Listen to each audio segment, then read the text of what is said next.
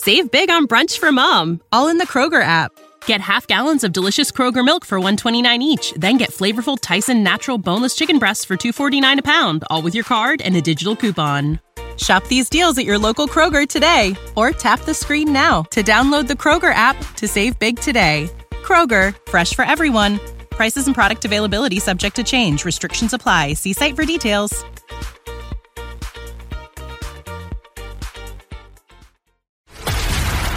This is a News.com news flash.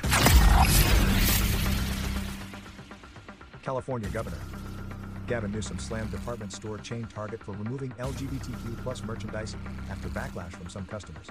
Target has been removing or moving such merchandise planned for a Pride Month June display after some customers gave it backlash. And Target appears to be making changes in order to avoid suffering big sales declines like Bud Light did when Anheuser-Busch's company partnered up with transgender champion Dylan Mulvaney in a marketing campaign. The fact Target is either removing LGBTQ plus items or moving them to the back of the store drew ire from progressive Democrat Newsom. CEO of Target Brian Cornell selling out the LGBTQ plus community to extremists is a real profile in courage, Newsom tweeted Tuesday night. This isn't just a couple stores in the South. There is a systematic attack on the gay community happening across the country. Newsom warned that such lack of inclusion is no different than canceling out other people based on identity. Wake up, America. This doesn't stop here. Black. You're Asian. You're Jewish. You're a woman. Newsom tweeted. You're next.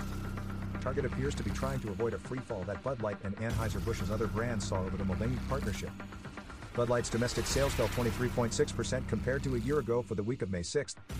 That was just one of a number of weeks in which the brand saw its profits plunge. Some of Anheuser-Busch's other brands saw dips in revenue as well.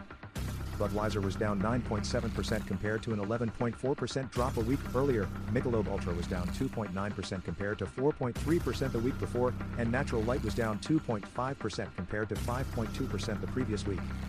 Pabst Blue Ribbon appears to have been one of the biggest benefactors of the Bud Light boycotts, seeing its sales up 21.6% in the week of May 6th.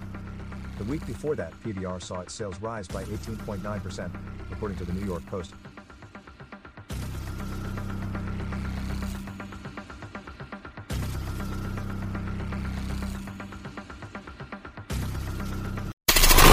Knowledge. Knowledge. Unfiltered. Unfiltered. News.com. News.com. News.com. News.